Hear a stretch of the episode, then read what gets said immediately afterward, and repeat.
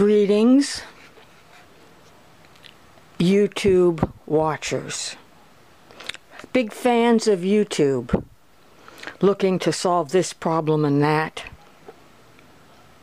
Yesterday I discovered a channel called Every Street Cleveland about a 42 year old city planner who, who runs six miles on a new street every day throughout Cleveland. He's up to episode number 55. It's a great channel. And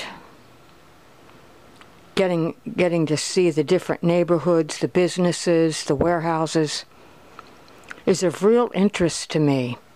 Very quickly, when I lived in Queens, I would go out on my bicycle on Sundays normally before the work week, you know, would kick in in Manhattan for a big firm. I would go out on my bicycle and I would ride around these areas that you you you some parts looked abandoned, but there were these warehouses which have always held an attraction for me.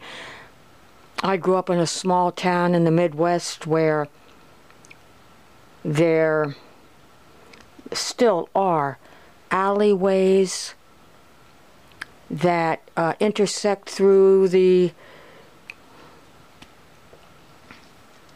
the downtown area where there are businesses, not many warehouses, but growing up, there were big stores in town like Sears and,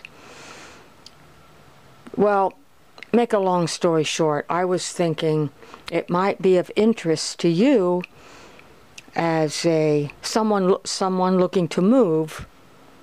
It may help you believe that there are very real issues in these fixer uppers not to be ignored, but can be overcome with financial means. You will need more money than you can imagine moving into a fixer upper. But in my opinion, after 12 years in my fixer upper home, it has been worth every minute. So I guess we could start with termites. Tune in to the next episode and future episodes for as long as there is an interest for people looking to move. Thank you for listening.